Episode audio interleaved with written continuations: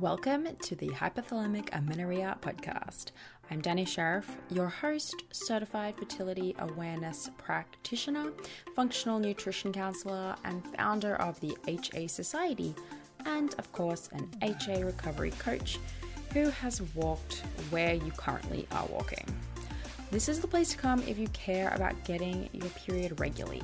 This podcast aims to educate, inform, and keep you motivated on your period and HA recovery track. So let's dive in. But last thing, nothing on the show should be taken as medical advice, so please seek the advice of your physician.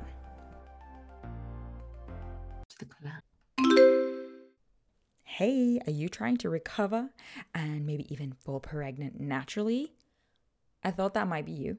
And if so, we have created our best ever yet resource for you. Totally free. This is a masterclass. I've called it my masterclass because I have put everything into this, right?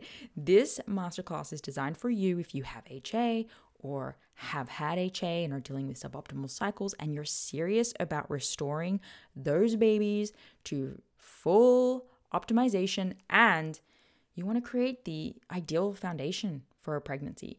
This is going to be for you. So, in this masterclass, I'm going to provide you a lot of things, including a lot of case studies, mine, Ashley's, and Mishi's, as well as lots of our past clients and what their challenges were and what they had to do to overcome it. And we cover a really wide variety of types of cases of HA.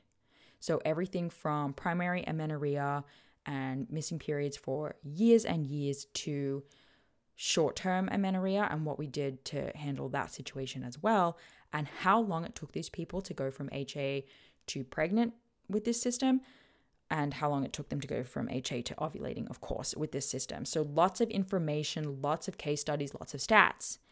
We go through why this is not a weight gain plan and how we actually divide you into phases, the three phases of HA, and determine what your starting point is so that you have a good idea of where you need to start with your actual changes and lifestyle and nutrition changes. We even cover questions like HA and people with a normal BMI and recovery for people who have had HA for too long. There's so much in this 60 minute masterclass. Yo, I'm impressed. And at the end, I'll also be running you through how to get a free HTMA hair tissue mineral analysis through us, which is a part of our process for recovery and preconception clients that we're happily going to give you for free 99 as a massive thank you, of course, for joining the masterclass. So go to the hasociety.com forward slash masterclass or head to our website and you'll find a link for it and find when the next available presentation is going to be. That's thehasociety.com forward slash masterclass.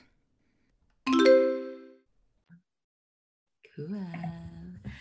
Hi, everyone. Welcome back to the HA podcast. Uh, we have everyone's favorite type of episode today a story, recovery story, a guest coming on to share her experience with HA and how she overcame it and the journey and all of the wonderful things um, that come on the other side of it and all the hard things that happen in between. So I'm excited to be introducing you guys to Kirsten. Kirsten is um, a member of the HA Society, so I got to sort of get to know her a lot because um, she comes to most Saturday calls and shares.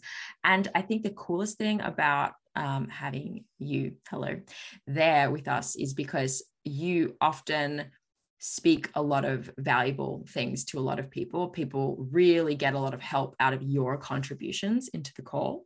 So it was a it was I'm excited to be inviting you on for the listeners to get a little taste of that. So welcome. well, Thank you. Um, tell me, first of all, are we open to sharing your like personal information as in like your first name last name where people can find you that kind of thing. oh yeah yeah for sure okay.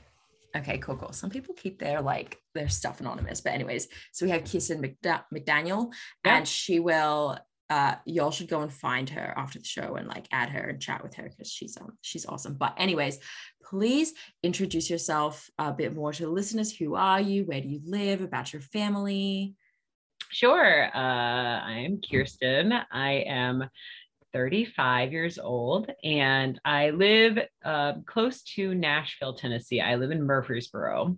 Um, I'm from Virginia, but we have been in Tennessee for 10 years and my kids were born here. So I think that makes me honorarily from Tennessee, maybe. Mm-hmm. um, and yeah, we, uh, my kids are eight, six, and four. And uh, we have one dog, three chickens. I have my husband, Matthew. We've been married for uh, 14 years. It'll be 15 years next year. That's so good. I'm I'm interested. I haven't been to Tennessee, but I'm curious uh, to check it out. Seems like a cool place to live, and um, I also feel weird being. I have am I on honorary Texan because I have a Texan child now. Yeah, I think that that's maybe how it works. Weird. it's a, it's very surreal to me to be a, like an Australian and my husband's a Californian and we have a Texan. It's yeah. just super weird. Like yeah. you just wouldn't think that would ever happen to you. But okay. Yeah. well, wild. welcome. Welcome to the show. So some people might be wondering, like, well, you know, you have these like three kids like what's what's your story going to be with ha and i think it's uh, always interesting to get sort of people who caught a case of the HA at like a uh, different stages in their life because we we listen to a lot of people who had it like early 20s before they had kids. The point of recovery was to have kids. Your story's just different. So will you take us i guess from wherever you believe it begins? Yeah. Um, and just go from there. Sure. Okay so um my youngest, my daughter, when she was about a year and a half old, this was in the beginning of 2019. So back in the olden days, pre-pandemic life, um, I when she was about a year and a half, we knew we were done having kids, and she was um, getting near the end of um, her time breastfeeding. And typically, I actually, with all three of my kids, did not get my period back for about 18 months postpartum while I was nursing. It just was the way it was with all of them. It was just my body. But prior to having kids, prior to any of this, um, I had very normal periods, extremely predictable. Every single month, 30 days, I could always predict, I knew exactly when it was coming, my ovulation. I never had a single concern.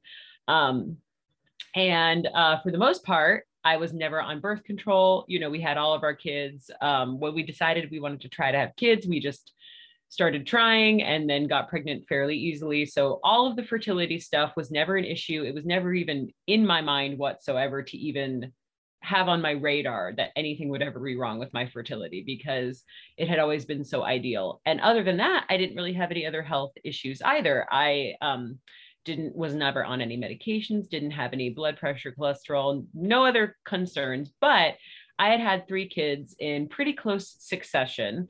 And um, prior to having kids i would say my bmi was always in the overweight range from the time that i was young like middle school high school on until adulthood. But my weight was very consistent. It was always the same. I didn't really gain, I didn't really lose. It always stayed about the same. Um, and I felt fine with it. I actually wasn't super bothered. I was pretty, I felt okay. I ate, you know, pretty intuitively. Okay, so then I had my three kids pretty close succession, and I was sitting about 30 pounds above where I felt comfortable, where I had been before having my daughter. And I wanted to just start losing weight. And prior to that, I had never uh like deliberately pursued sort of a diet and exercise regime before. I had just kind of naturally let my body do what it needed to do while i was having kids and breastfeeding. So but since i knew i was done um i was like okay i'm just gonna i'm i you know i'm gonna follow some kind of plan. Um and i was like well let me see what's out there because i had never really done this deliberately. So i was like let me download MyFitnessPal, which i feel like is something a lot of people do because it's free. And then i was like okay mm-hmm. well plug in my height, five foot four, plug in my weight, okay, and plug in my goal. Okay, it says you should eat 1200 calories, which I think is the recommendation. Did it really? I, just because because I said I I think I said I wanted to lose oh, like rapid weight I, loss. Yeah, I think I said maybe a pound a week or I can't remember, but because of my height, it calculated that my, you know, resting uh metabolic rate was, you know, however many calories a day. And um said that I should eat 1200. And then that wasn't calculating back in any exercise that I would do, obviously, but that's where it set me at. So I was like, okay, well, that doesn't seem because I had never really, I was like, that doesn't seem too crazy because I won't have to do this forever. And um, and then I was like, okay, I'm going to work out also. So I uh, started paying for Beachbody because I wanted to do it at home. And so when I started, that's what I did. I did 1200 calories a day. I worked out for 30 minutes a day that was all I did at first. And it worked. Like it worked pretty quickly. Um, I was losing weight. It, it I didn't feel super restrictive at first. I didn't feel like deprived because I was still eating all the things I wanted. I was just eating them in smaller portions. Mm. So I didn't really feel like I was missing out on anything. And then as time started wearing on, um, so I lost the 30 pounds that I wanted to lose. This was between March and July. So I lost the, about the 30 pounds that I wanted. And I was like, well, I've developed these habits. Um, I feel pretty good. Uh, I like the way that I look and I feel pretty confident. And so I'm just going to keep on doing what I'm doing and just see where my body sort of lands. And at that time, I was not doing any weights yet because I hadn't bought any. So all the workouts I was doing were cardio. So that was still just 30 minutes a day though. So then um, as time progressed on, I started realizing, you know what, I'm I'm pretty hungry. Like when it comes to the end of the day, um, I'm still hungry, but I've run out of calories. So what should I do? And then came in the intermittent fasting because you know it seemed like you know i'm not super hungry in the morning and um, you know if i just wait till noon to eat my first meal and, and then eat in that eating window and then dinner is my last meal of the day so i stop eating by seven then i don't really go to bed hungry anymore and i feel fine you know doing that. It's not really a big deal to me to skip breakfast. Um and so it didn't seem extreme at first. I think that's the way that it's so sneaky is that none of it seems extreme to just like say it like oh this doesn't seem crazy and then you start doing it and you're okay for a while but not forever um, so yeah, that was after July. So that was sort of the second half of 2019, you know, the second piece of it. And by October, I was adding in weights. I had bought a weight set. So I was doing workouts that included weights and different things still on Beachbody, still doing 1200 calories, you know, moving quite a lot, doing probably close to um 20,000 steps a day, between 14,000 and 20,000 steps a day. And uh you know, by the end of 2019, though, I felt good. I had lost 50 pounds total by the end of 2019. And my hormones were still okay then. And I still felt okay. But then it was sort of the beginning of 2020 when I started seeing the pieces kind of showing up in weird ways. So, February 2020, um, I had my first late period, which was really, really like unusual. Well, I will say at the end of 2019, this is something I forget, but then I remember, and now I think it may be a HA thing. The end of 2019, my period started coming exactly at like 28 days, whereas whereas they had always been about 30. They were coming like exactly at 28. And I thought, well, this must mean they're super optimized because 28 days is like what people say a cycle is. And I guess they're really, but now I think maybe they were getting shorter at first. And and that may have been a sign that I wasn't really into cluing into. But then um, in February 2020, I had my first late period, which was really surprising to me. I was like, wow, it was like, I feel like it was like maybe 10 or 11 days late, which doesn't seem crazy to some people. But for me, when it was always so regular, that yeah. was like, oh, this is weird. It's pretty late. yeah. Yeah. That's what I think. I think a lot of people maybe have, um, I don't know, normalized having uh, mm-hmm. having unusual periods, but now I see that I just maybe, I just have irregular periods. Yeah, I just have irregular periods, but I think that there's it's something your body is telling you something. So mm-hmm. I had gone to the doctor then, and they knew, you know, like I said, then I had I was still I was maintaining. I was I hadn't lost any additional weight, you know, between probably like November and February. I was I was at the same, and and that weight um, was exactly within the normal range for someone who's five foot four. So I was not shredded. I was not super lean. I wasn't underweight. I was literally maybe three pounds away from being considered overweight. Like I was not in any body that a doctor would look at and say, You are unwell. Like they would look at me and say, You're healthy, which was what they did when I went into the doctor and said, My period is late. and they said, That's, you know, it's not a big deal and then when it did come, I was like, well, okay. And then um, I ended up not having a period at all in March of 2020, but that was right when COVID hit.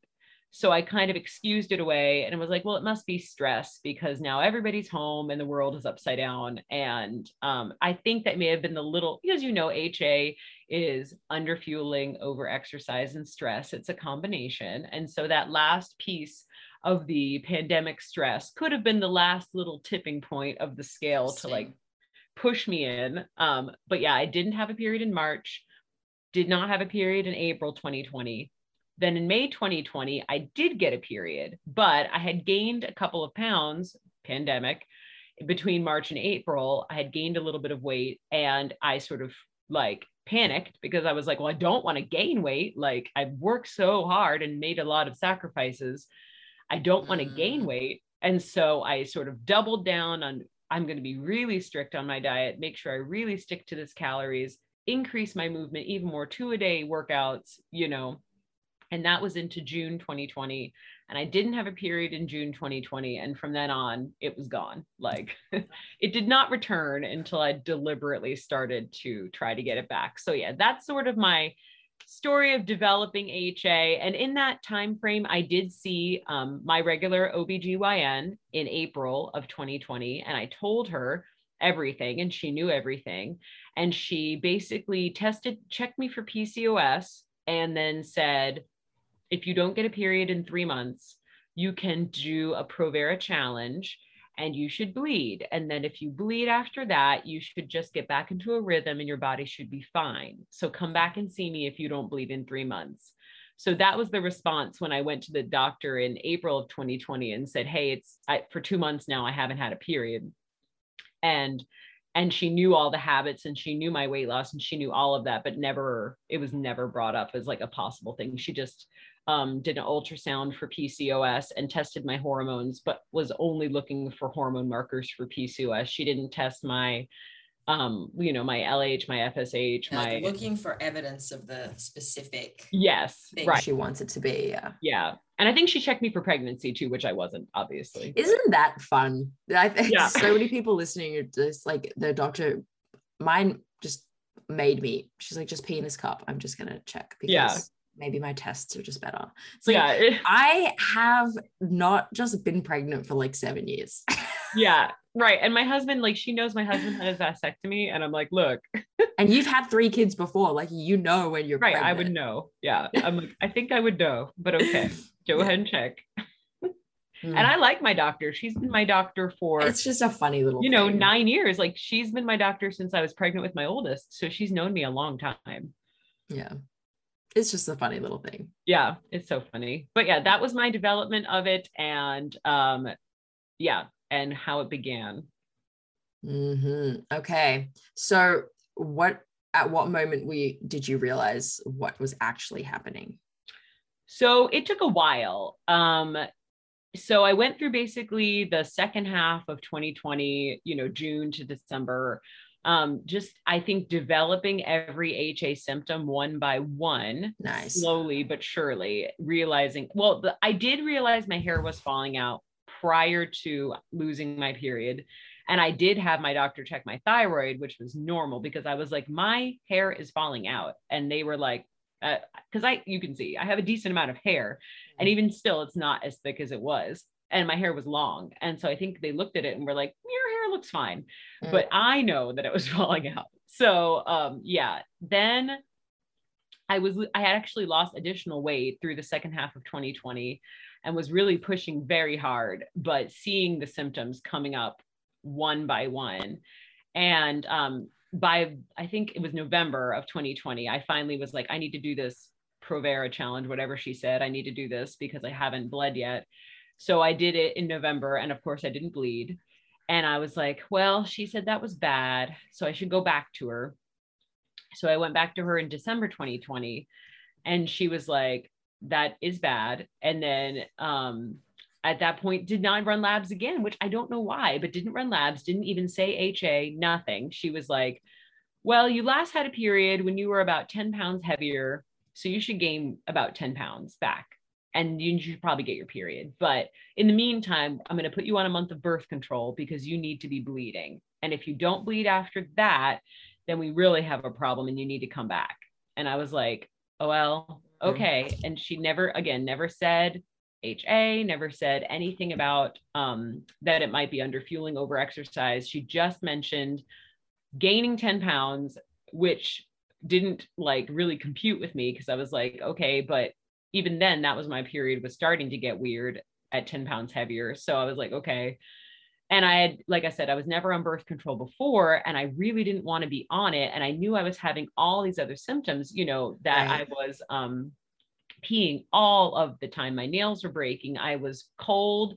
I was depressed, no sex drive at all. Um, and I thought, I'm just depressed because of this pandemic and being home. And now it's winter and maybe I'm just depressed. But then the more and more, and I'm like, but I don't have my period and I'm so tired. Like, like sometimes went to do my workouts and like couldn't even like lift my legs. And I was like, this, you know, I am, and um, at my physical, my cholesterol had come up as high, and they were, and I was like, why would that be high? Because I'm eating the healthiest I've ever eaten. I'm moving more than I've ever been moving you know and um, this doesn't make any sense and i couldn't really process it all and that's when i just started looking it up myself because i was mm-hmm. like something is not right. This does not make sense. This must have a there must be something to this. do you this feel like do you feel like if your doctor had been like had kind of taken you through a sort of a lifestyle question there like had sat back and said oh okay. How much are you eating?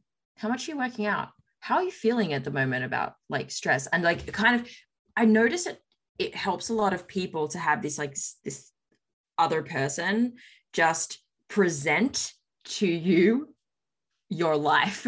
Yeah. Because people for some reason especially as we add things one at a time we don't seem to connect very quickly that it's like it's the way we're living our life. Right yeah. Well and you know the thing was i told her um, everything I was doing, and she knew. And she said, "Are you training mm. for a show, like um like a fitness competition?" And I was like, "No."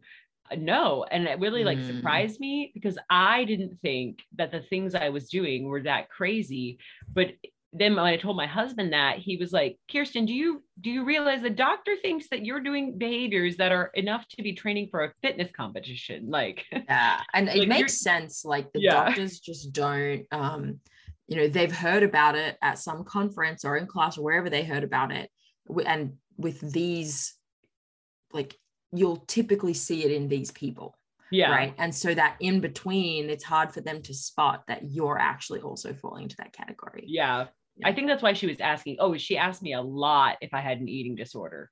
She asked me multiple times. She said, Are you throwing up?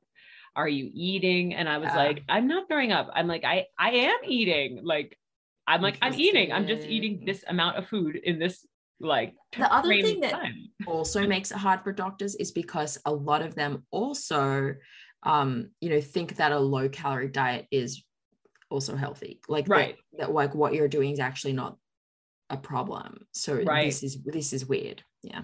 Yep. So that was that was the point where i was like this was december of 2020 and i was just like some this has to have a name. This has to this has to have a diagnosis.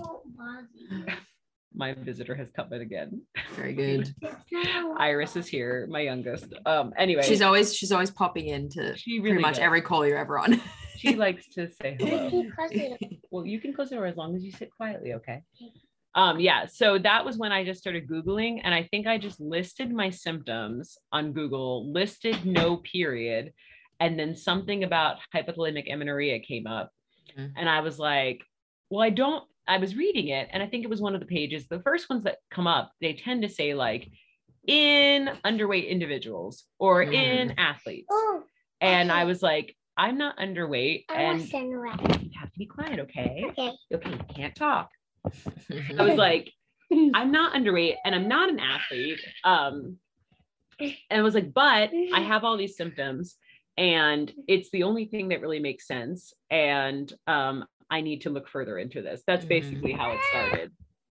Yeah. You just have like a, a moment where you're like, "Hmm, maybe I'm just super sensitive.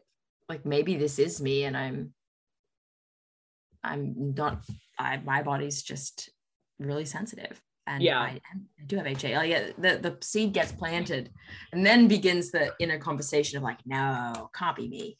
But yeah. Okay. So you mm. started looking into it and at some point we're like, yeah, this this makes sense. This is me. Was it was it very black and white? Feel like, oh, okay, now I need to solve this, or what? Yeah, was it easy? Was it hard? What did you have to do specifically for yourself? Yeah. So I think it was hard in the beginning. It was it was very hard to accept. Yeah, Okay. Um, it was hard to accept in the beginning. It was hard for me to admit that was the problem and also to recognize. I like that I was going to have to um, change habits, change the sort of identity that I had built over almost two years, you know, of of of working Mhm. out, of something I was very proud of. Um, Okay, go ahead. And something I was super proud of, and something I was like talked, you know, people were complimenting me. Mama, left and stop, right. Stop, stop. Mm. Hold on. Wait, wait, wait. Hey, do you know what your blind spots are?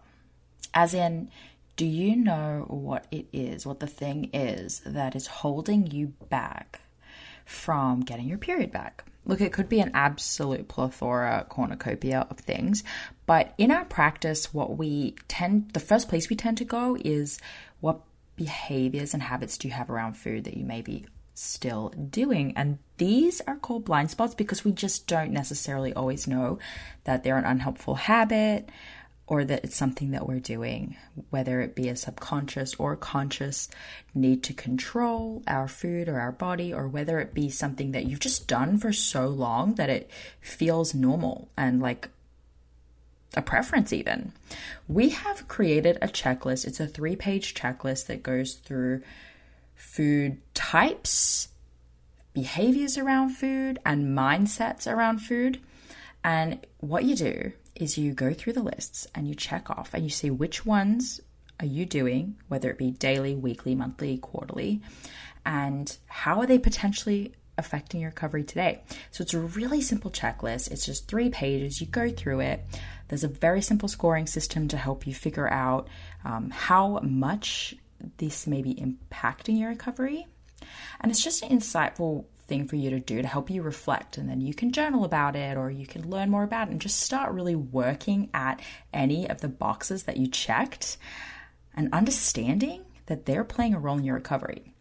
So to get the checklist, all you have to do is go to the hasociety.com forward slash blind spot and we'll send it straight through to you. You can print it off and you can check on it every now and then. I always recommend a reflection point every like four to six weeks. How are you going? Are you still checking that behavior off or have you you know, systematically kicked it to the curb. So check it out. It's the hasociety.com forward slash blind spot, and it will be waiting for you there. Okay, I've returned. Okay. So um Mm, yeah, it was it was very difficult because people were very, as you know, in general, people are very, very complimentary when you lose Mhm. weight. You're doing the thing that you're supposed to do. Like after you have kids. I had a lot of um I had a lot of praise, compliments, um, and from well-meaning people, people who knew me, people who loved me and cared about me, and people who are my friends, and also like people who didn't even know me. People saying that I looked younger than I ever had, people saying that I just looked so healthy. How was I doing it? That I looked so strong, people asking me for advice. Mommy. And um, it was very, very difficult to admit that I would have to. Okay, if you want, what I want to talk. you can't. um, it was I very. want to tell you something. Hold on. Does she know that thousands of women are going to listen to everything that you people are going to hear you. I'm gonna go upside down. Hold on. Go put you out here. Hold on. um yeah so that was my whole that was my whole i think struggle in the beginning i Mhm. think it's a struggle for a lot of women is just Yeah. saying i'm going to have to give this up i'm going to have to change a lot of things and i'm going to have to like for me it was like okay i'm going to be going back to this body and i've made so many sacrifices this has become something that i've worked so hard for and i don't want to give it up i don't want to stop um at all like i was not fully like diving in you know head first like okay i'm going to get my period back. But at the same time i recognized that i could not let it get worse. Like Mhm. i could not like i was like how much worse does this have to be before i do something? Because i recognized there's nothing like nobody else can fix this fix this for me. Like there's not um a pill i can take. There's not anything i can do i just have to i have to i have to figure out how to fix this on my own.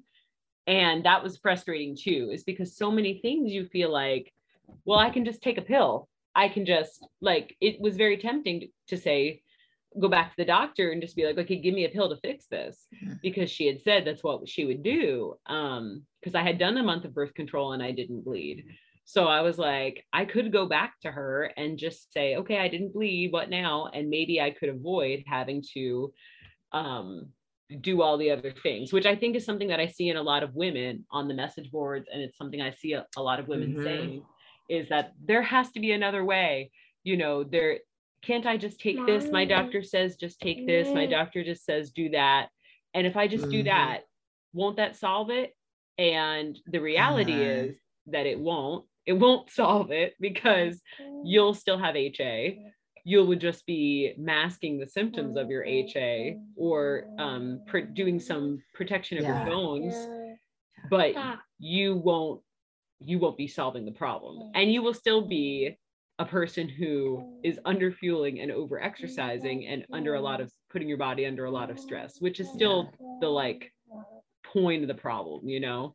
Yeah this is good. This is like if there actually was a pill or something that would help i wouldn't i wouldn't be like lying and pretending to all of you people listening you know that that, that that's just not existent and it's not the right way to do things. If there was something like that that would help i would honestly tell you that. But we talk about it needing to be rest and energy surplus you know proper nutrition proper just like giving your body what it needs. We talk about that because that is the truth. That is the answer. And every single time someone's like, well, my doctor says my labs are looking good, or the ultrasound shows that I have a solid, um, like I do have a uterine lining. They want me to take Provera. They want me to do the progesterone challenge. This is the most common one. Um, or they want me to go back on the pill. Like, what do you think? What do you think? What do you think? The answer is never going to be like, oh, okay, well, for you, that makes sense. It's never going to be that. If you want to take those things, do it for the fact that it will give you information. And that's all it does. It's a test to see, like, if something happens, but there's no magic pill. And we all need to, like, like, understand that. There's no, no one listening is special is like a special Mm. unicorn where the, there's a pill for them but not for everyone else. I like that. Yeah that was i think a lot of the realization. As i just started the the basic research in the very beginning and the things i was learning in the very very Mm. beginning um was that i think i think i think some women jump into it and say i want to fix this 100% i'm going to do it. But i think Stop. most most that i've met and talked to and in my own experience say well let me figure this out. Do i really have to do this, this yeah way? let me try other things first. And i have zero i did that. I have zero judgment to anyone who does that. I think that that's like that's just how we work. yeah exactly. So that was when i started my research and I reached out to a friend of mine. Um, she's uh, she's a nutritionist and a dietitian. Mommy, I want to Okay, watch it's in it. the other room. Go ahead.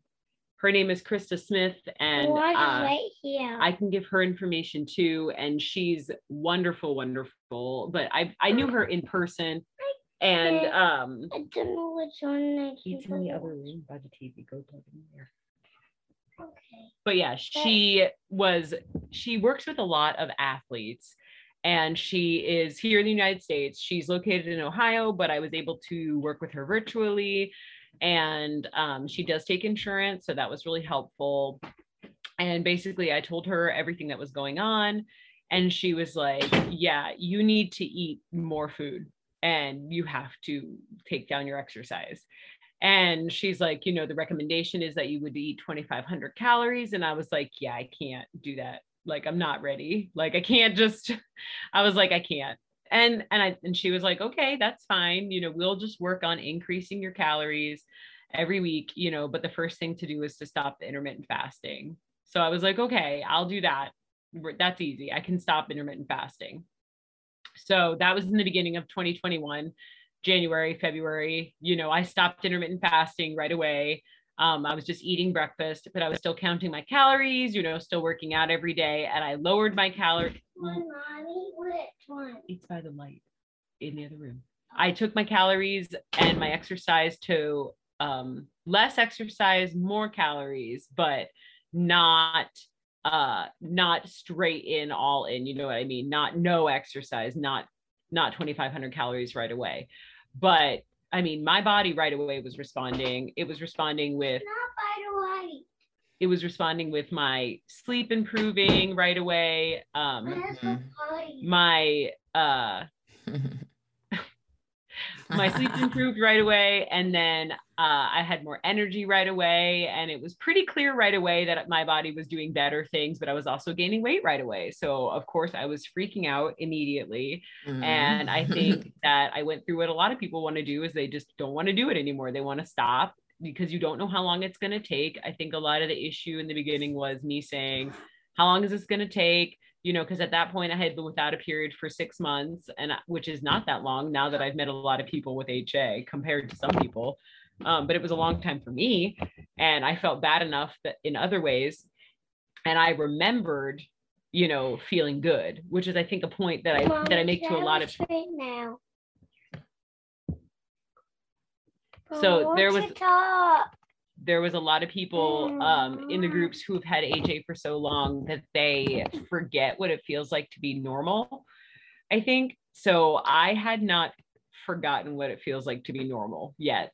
So I still remembered, you know, feeling better. I remembered having a sex drive. I remembered times where I just wasn't freezing all the time. I wasn't peeing all the time. I was sleeping and had energy and um, you know a lot more effortless relationship with food and movement in my body and less stress and everything. And i i had all that in my recent enough memory that it was a good motivation to be like i want that again. Um, but it was very very hard. The beginning part i think is the hardest part because that's when you constantly are like okay when is this going to happen? What's how long is it going to take? Um, what does my body need me to do? I don't want to change all these habits all at once. Like it's very very mentally exhausting. And that's why i try to to talk it through with a lot of other women because like it's hard it's super hard um Yeah, mentally exhausting is a good word for it. Yeah. it's just a lot to process at once and to just believe and trust that your body is going to respond when it's ready to respond when you have fueled it enough when you have given it what it needs to have healthy hormones and for your hypothalamus to work again and just trusting that if you just do these things it's going to happen but it's not going to happen in any specific time frame it's going to happen when it happens Yeah, yeah, and it's kind of like it. It doesn't have to have any more meaning than that, right? Oh, Once it has what it needs, it will do the job. It doesn't mean good or bad or whatever. Um, yeah it's Yeah. not because like it's not and it doesn't correlate to how long you've had it how short you've had how long you've had ha how Mm. you know it doesn't correlate to a lot of different things it's Yeah. just it correlates to what you were deficient in and in what Yeah. you need and how how soon your hypothalamus feels like this is this is consistent enough this is like it, there's so much to it that we just don't really understand but i think that we can completely just deduce right that there's an individual physiology of everyone that is unique and yeah that must be honored exactly. I think that's the part that i think stressed me out probably the most in the beginning was just the unknown. But she gave me krista gave me really good recommendations. She was awesome at giving me things to eat you know saying like how can you add things to your meals? Um you know adding a- adding fats to your meals. She's like i want half your plate to be you know a carbohydrate and i want you to have a fat with every meal and you know have your protein. But of course before as a lot of people are eating mostly protein she wanted it to be. She's like and it can be whatever carbohydrates you want. It can be potatoes it can be rice it can be quinoa it can be squash it can be bread it can be fruit. Um you don't have to think of it as like well i'm just gonna like this i this i think the thing that frustrates me the most is i see a lot of women that are like well i'm not going to go the completely opposite direction and just ruin my health. And i'm like okay first of all having HA is not good. Like that is bad for your health. It's bad for your Mhm. bones. It's bad for your heart. Um, it's bad not to have a sex drive in general. I would say most women enjoy having a sex drive to some degree. Um, it's bad for your sleep. It's bad for your cortisol levels to have HA. So I'm like, it, it's not, you're not healthy now. I'm like, what you are now is in a smaller body, most likely than you were, or a smaller body than you will have when you're recovered at least to say that like you will have a larger body to some degree when you recover from HA and that's what you're afraid of. You're not really afraid of ruining your health. You're afraid of gaining weight. And that's what I was afraid of and I think that's when people say, "Well, I'm afraid of what this is going to do to my health." What they really mean is I'm afraid that I'm going to gain weight. And- more often than not yeah Yeah. I, and I would say that to, to the people who feel that, I also understand that feeling, but I'm, I'm thankful in a way that I that I had lived in a heavier body before that was healthy.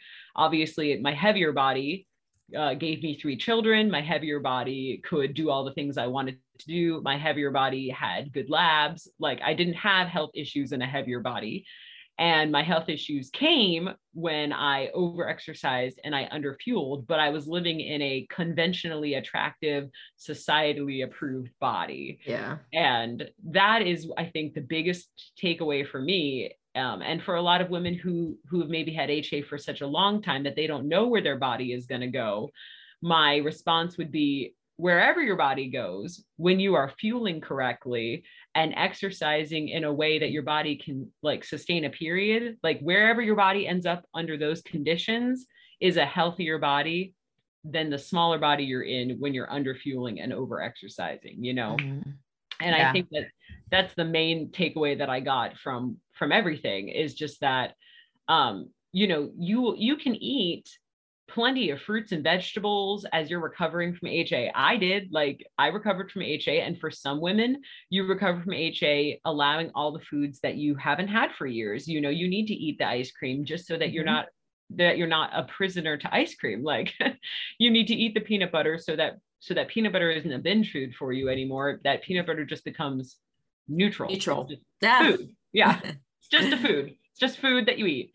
And um eventually uh you will just come to a place where food is just food and it takes some amount of time. It- who knows how long it will take each individual person but the sooner that you sort of open up the freedom and the sooner that i like for myself that i open back up my diet instead of thinking of all the um, replacements that i could make and all the things that i could take away instead of doing that the quicker that i said okay let's add back in full fat dairy let's add back in real peanut butter instead of peanut butter powder. You know the let's add back in real noodles instead of zoodles. Like the quicker that i did that and the sooner that i was ready to do that i think it was better for my mental health honestly than than than just dragging it out. Um but it was still a Yeah. process. It still took um for me it took four months till my first recovery period from when i started Mhm. recovering so. Yeah I like and four months is, it's just that's a solid amount of time. Like it's a long time. It's also not a crazy long time. It's just that's just how long it took. End of story. That was your Yep. reality. And you know, because you took your own unique path to getting there, which was like working with Krista, making some changes, introducing more changes, like discovering things about yourself that you like were putting labels on things, you know, that are good or bad or better or worse and slowly breaking that down. So congrats, very awesome. And you're on period number what now? Like Six. I Six, just yeah. finished my sixth one. And like we've talked about a lot in the group, I'm still working on getting them back to, you know, uh normal Mm-hmm. every 30 day cycle. I'm still dealing with weirdly long follicular phases and very normal luteal phases. And all my recovery periods have been different lengths, but I think they've been like, you know, 43 days, 39 days, 41 days. This last one was 37 days or 36 days. So we're it's up and down and it's Mhm. still a process. Like it didn't go from um no period to like every 30 days Yeah. regular per- perfect. And I think that's another thing a lot of women freak out because they're like, "Oh, I've had one recovery period, but now it's, you know, 50 days and I haven't had my second. What do I do?" Well, you just keep doing what you're doing until it keep doing what you're doing. If like just keep checking in. Are you doing all the things? Yeah. Are older habits slipping back in?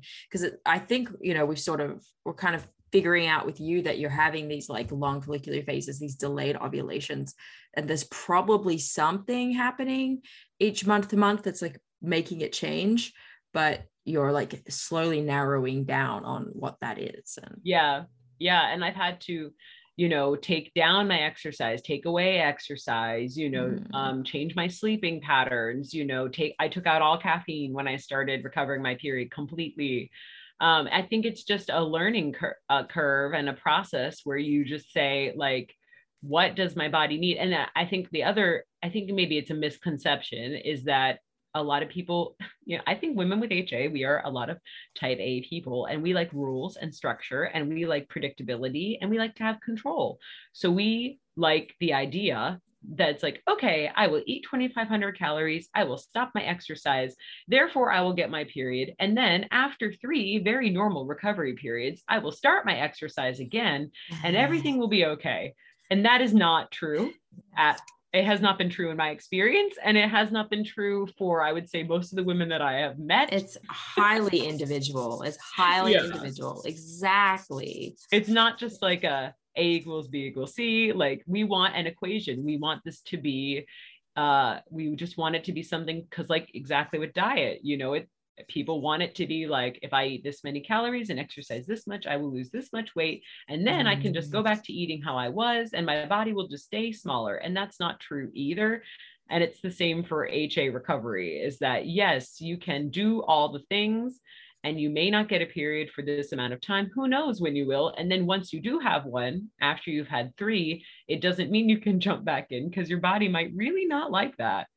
Uh, if you just go straight back to doing what you were doing before that quickly. Um, and you know, I, I listened to a lot of podcasts and I've, I've heard, I've read a lot of articles. I, for me, like just hearing other stories really helps and i've heard other women say like they had to take a break from sort of intense exercise for even a year because their body was just too sensitive um, Mhm. and in the beginning i was like well that sounds insane but now that i've had a lot more time and met a lot more people i'm like well that definitely makes sense that that could be the case because um you i think the body is very sensitive for longer than we think just because um the body wouldn't have shut down its reproductive system if it wasn't under a lot of stress. Like your body didn't do that just like for fun. Like it's kind of a lot. Yeah, yeah, yeah. That's a good way of putting it. Like it didn't just do that like because it could. Right. It it did it because it had to. Yeah, exactly. Yeah. Like it had to keep your heart beating and your lungs working. So uh, it had to shut down your entire reproductive system and your hypothalamus stopped talking to your body, which is bad. So that's kind of how I think of it. Like my body wouldn't have done it if it didn't have to. And it's a very protective function of your body. And so if Mhm. my body felt like it was under that much attack and it was in that much danger then it's going to take a lot of reassuring and a lot of um, a lot of care to get it back to a place where I can move my body in the ways that I want to move it without sending myself straight back into HA, which I don't I don't Mhm. want to do. I don't aspire to like to be that way again because I still feel like, you know, I'm still getting better every day and I I don't want to put myself back in a position where I'm where I'm bad again. You know. I eat. I do. Yeah, I love it.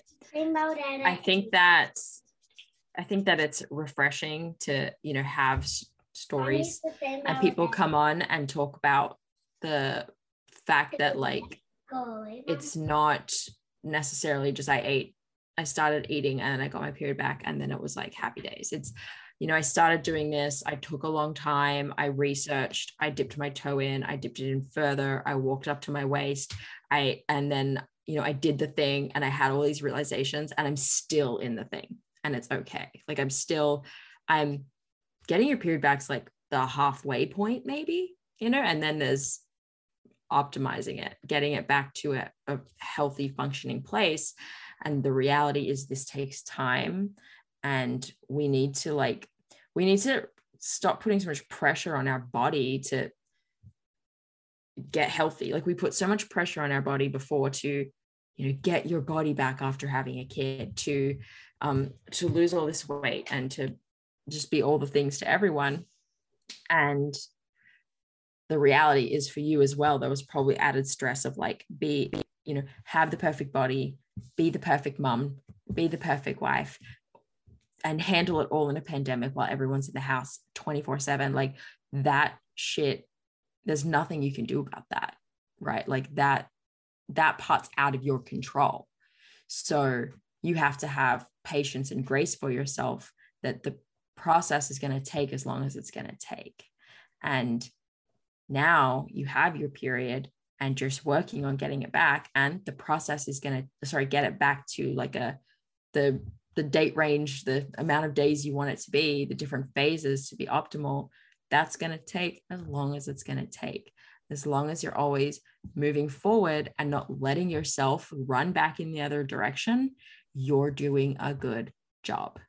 Yeah i think i think that's just what a lot of a lot of women need that kind of encouragement just to be reminded like if you're doing the things and you know that you are you're doing it and you're doing um, the resting and the fueling and eliminating your stress as much as you can and looking at your sleep and all the things that you that you are prioritizing if you're doing those things then you're working towards health and it may take a while. It's just and even when you're you know on the other side of it um, i think a lot of the frustration i that i see is my own too is that okay i've gained this amount of weight here i am in this body and things still aren't right what else am i supposed to do? Which is super frustrating and i get it like for sure like now i'm sitting in a body that is classed as overweight on the bmi which is um like it's it's hard i would say to process like it's frustrating in a lot of ways to say like well why can't i be in that smaller body?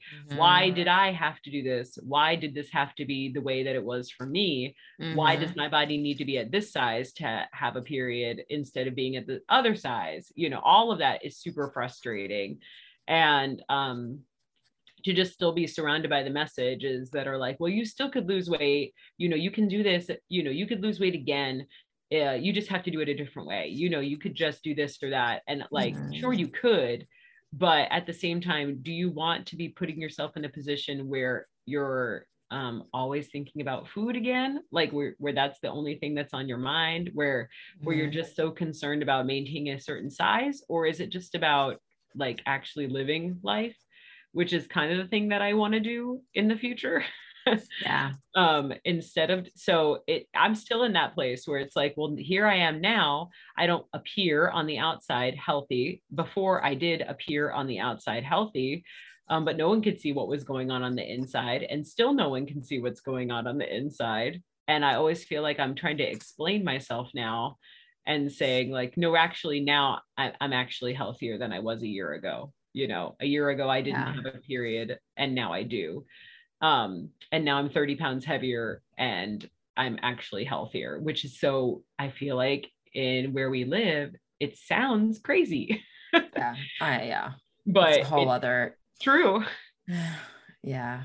And i'm i'm hoping that in at least a generation or two to come this is a, a more known thing and people have like more realistic expectations of themselves. And or actually just no expectations of themselves would actually be better. And the expectation was that you lived your life and you know you just didn't even in a perfect world we wouldn't know what we look like right? Because Yeah. we invented cameras and we invented mirrors and we invented all these things that allow us to become so hyper focused on those things. Uh, but in a perfect world we wouldn't have them and there's not a lot we can do about it. And you know everyone taking this path is just doing a big brave thing honestly because it's very easy to just allow yourself and most people do just allow yourself to like follow the mold and um, listen to what is being told to us by the media which is all bullshit. But where you know we the people listening to this show you like are actively making a choice to challenge that. And that's um I, I feel like that's where it begins Yeah, I think so. I hope for that for my kids and especially my daughter. Like I want that Mhm. for them. And um, you know, that I I truly felt like last year. I mean, I have never ever gotten more praise and compliments than when I lost weight. There is nothing else I have done in my life. I cannot, I mean, I've had three children. Like there is nothing in my life that people have complimented me more on than losing weight. I have never had a greater achievement in the eyes of the Mm. people around me. And that's a bummer. Like that's sad, I think. It's a sad indictment on the people. And I'm not even saying that because like I'm not even just talking about my friends. I'm just talking about strangers, whoever yeah and I like my friends and family love me and I know they do and they were complimenting me more about that. And I think we should just live in a place where we compliment so many other things about each other uh-huh.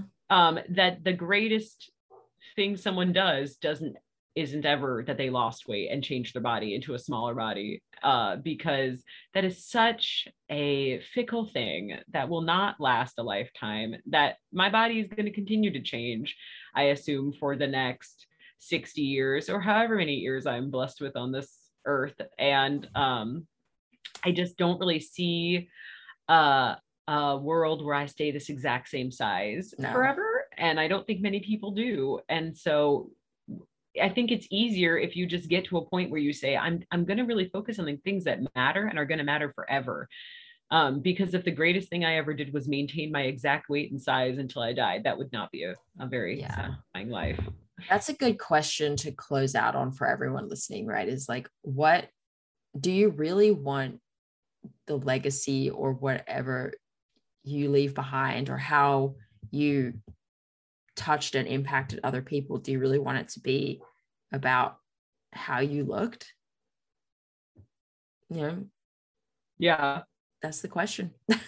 Yeah. And that that will guide you if you just check in with things like that check in with your why and your impact and your purpose and um, when we're not when we're not checking in and keeping those things front of mind and and having a real like heart to heart with ourselves about why what you're doing in recovery is important it makes it much harder to keep moving forward every day Yep, it definitely does. But the the HA Society has been a huge benefit. I think I joined at the beginning of March, and Aw. it's been like I would say a place where I felt so much support and just um, I feel like a lot of other groups that I have been in that I was in before. There was a lot of rules. You weren't allowed to say a lot of things. You weren't allowed to post pictures. You weren't allowed to be personal. And I wanted a place where you could really talk about what was actually happening and i felt like i wasn't finding that till i joined the ha society so that's where i really where i've really appreciated that you can really say what you think and what you're experiencing and you're not going to get deleted which happened to me in other groups oh yeah. posts were deleted my comments were deleted because they didn't follow some strict guideline about what you were and weren't allowed to say and you weren't allowed to actually say how you were feeling on a particular day. So i really Yeah. appreciate the ha society for that, that. was the thing when i went into it i, I was like well a what how can i make sure it's different to like existing things? And b let's do uh, an experiment right and see like what happens for some people when you're allowed to like just tell the truth. Yeah. what happens? Um and i you know fully willing for it to be wrong fully fully willing uh and ready to see like oh okay i see why everyone has all the rules. Yeah. oh, let me do that let me do that. But uh it's been over a year and I haven't needed to bring in any rules around how people talk. Like if think certain topics of conversation are triggering for you then it's just not the place for you. And there's places that censor and create an environment that works for you. But if you're people like us who are happy to be like, this is how many calories I've been eating, and I'm doing this much exercise, and I still don't have my period. Like, what do you think? And that way, it's that's not necessarily triggering other people. It's what now we can all come come to you and be like, girl, you are not eating enough. And you Yeah. like we can objectively tell you. We don't have to give you some frou-frou answer because you're giving us the data and we now we can tell you the truth. And I Yeah. know I'm going on a rant, a rant, but yeah, I'm glad. Yeah. Thank you for sharing all of your story. Where can people, um, you know, come to you and say, you that your story resonated with me. Thank you so much. Where can people do that? Yeah, well, I'm in the HA Society, so you can find me in there. Uh, and uh, I'm on Instagram is probably the easiest place to message me. So that's just Sir Kirsten. It's S I R K I R S T E N. Uh, Kirsten McDaniel. You'll find me, but I'm around. I'm easy to find, and I will always engage with people about HA because I really appreciated everyone in the beginning who was able to talk to me. And I think a lot of people maybe stop engaging with the community once they get their period back, which I feel like is a Mm. bummer because the people who've gotten it back are the ones that you need to like. be like there's a mix. I feel like you know Yeah. one one or two out of every like ten yeah, develop a kind of interest that lasts much longer. And some people come and they get what they need and they go, and that's okay. It's Yeah. totally okay. But we definitely appreciate the people like you and everyone else in the group who knows who they are that like stick around to keep advising and keep helping. Um, those those people are very special. yeah. I really I liked having that from in the beginning. So I hope that I can be that for other people because it is a lonely road if you don't have a community. You definitely are that for lots of people. Well, thanks. yeah definitely are. I get a lot of a lot of people tell me like oh i talked to her yeah, talk to kirsten about it. And or like when we have you in the community calls there's people are always in the comments are just like yeah just to like tack on to what kirsten said because like you know, that really made like that's what happened with me and uh, you know that's how i know that that's how i know that it's wildly helpful to have people with experience Right. coming and sharing At uh, sounds like you have a little one you need to get to.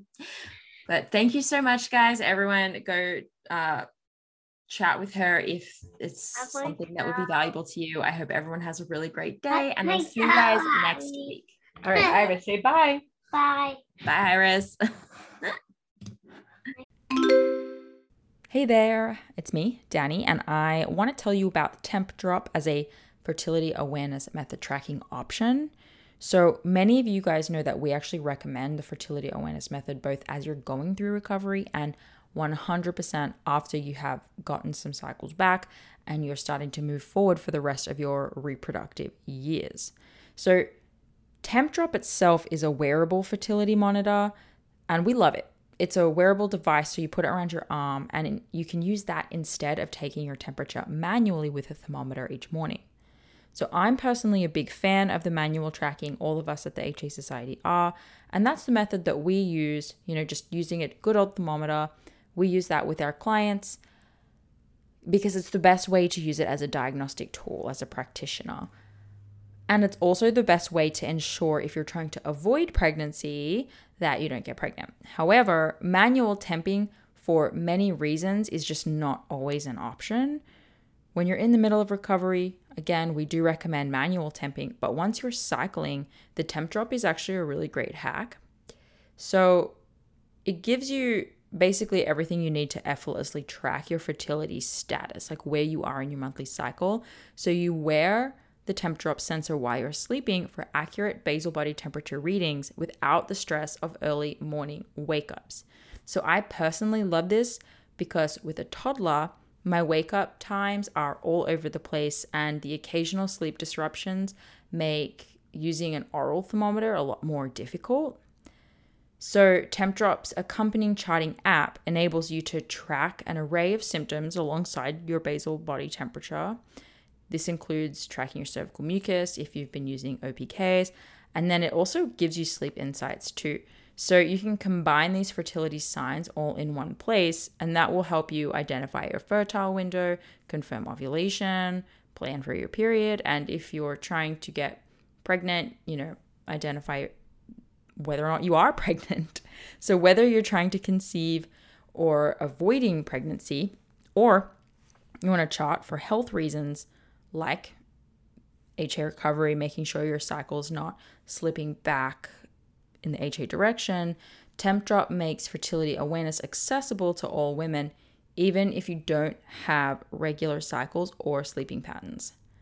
So, track your ovulation in real time with the Tempdrop, and we are lucky enough to have a 15% off code. So, if you go to their website, they're usually having a sale, but you can stack this code on top of the existing code. So, just go to tempdrop.thehasociety.com and use the code AFHA Society. I think too, if you just go to tempdrop.com and, and use um, AFHA Society at the checkout, that will work too. So happy temping and good luck. This episode is brought to you by Grassland Nutrition beef liver capsules. Did you know that in terms of nutrient density, beef liver actually blows vegetables and fruits out of the water? If you're a client of mine, you have already been instructed to eat beef liver either fresh or in capsule form.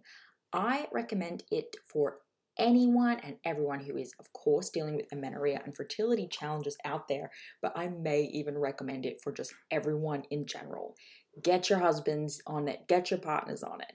If you have a history of HA and add on top of that maybe a history of the pill, maybe you've been pregnant before, you know, through treatments or other like you've just your body's been through anything, you know, you're absolutely 100% dealing with a nutrient deficiency of some kind.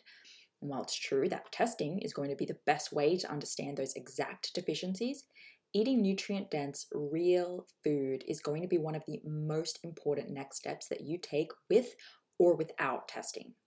So, I've been using and recommending Grassland Nutrition beef liver capsules for years now.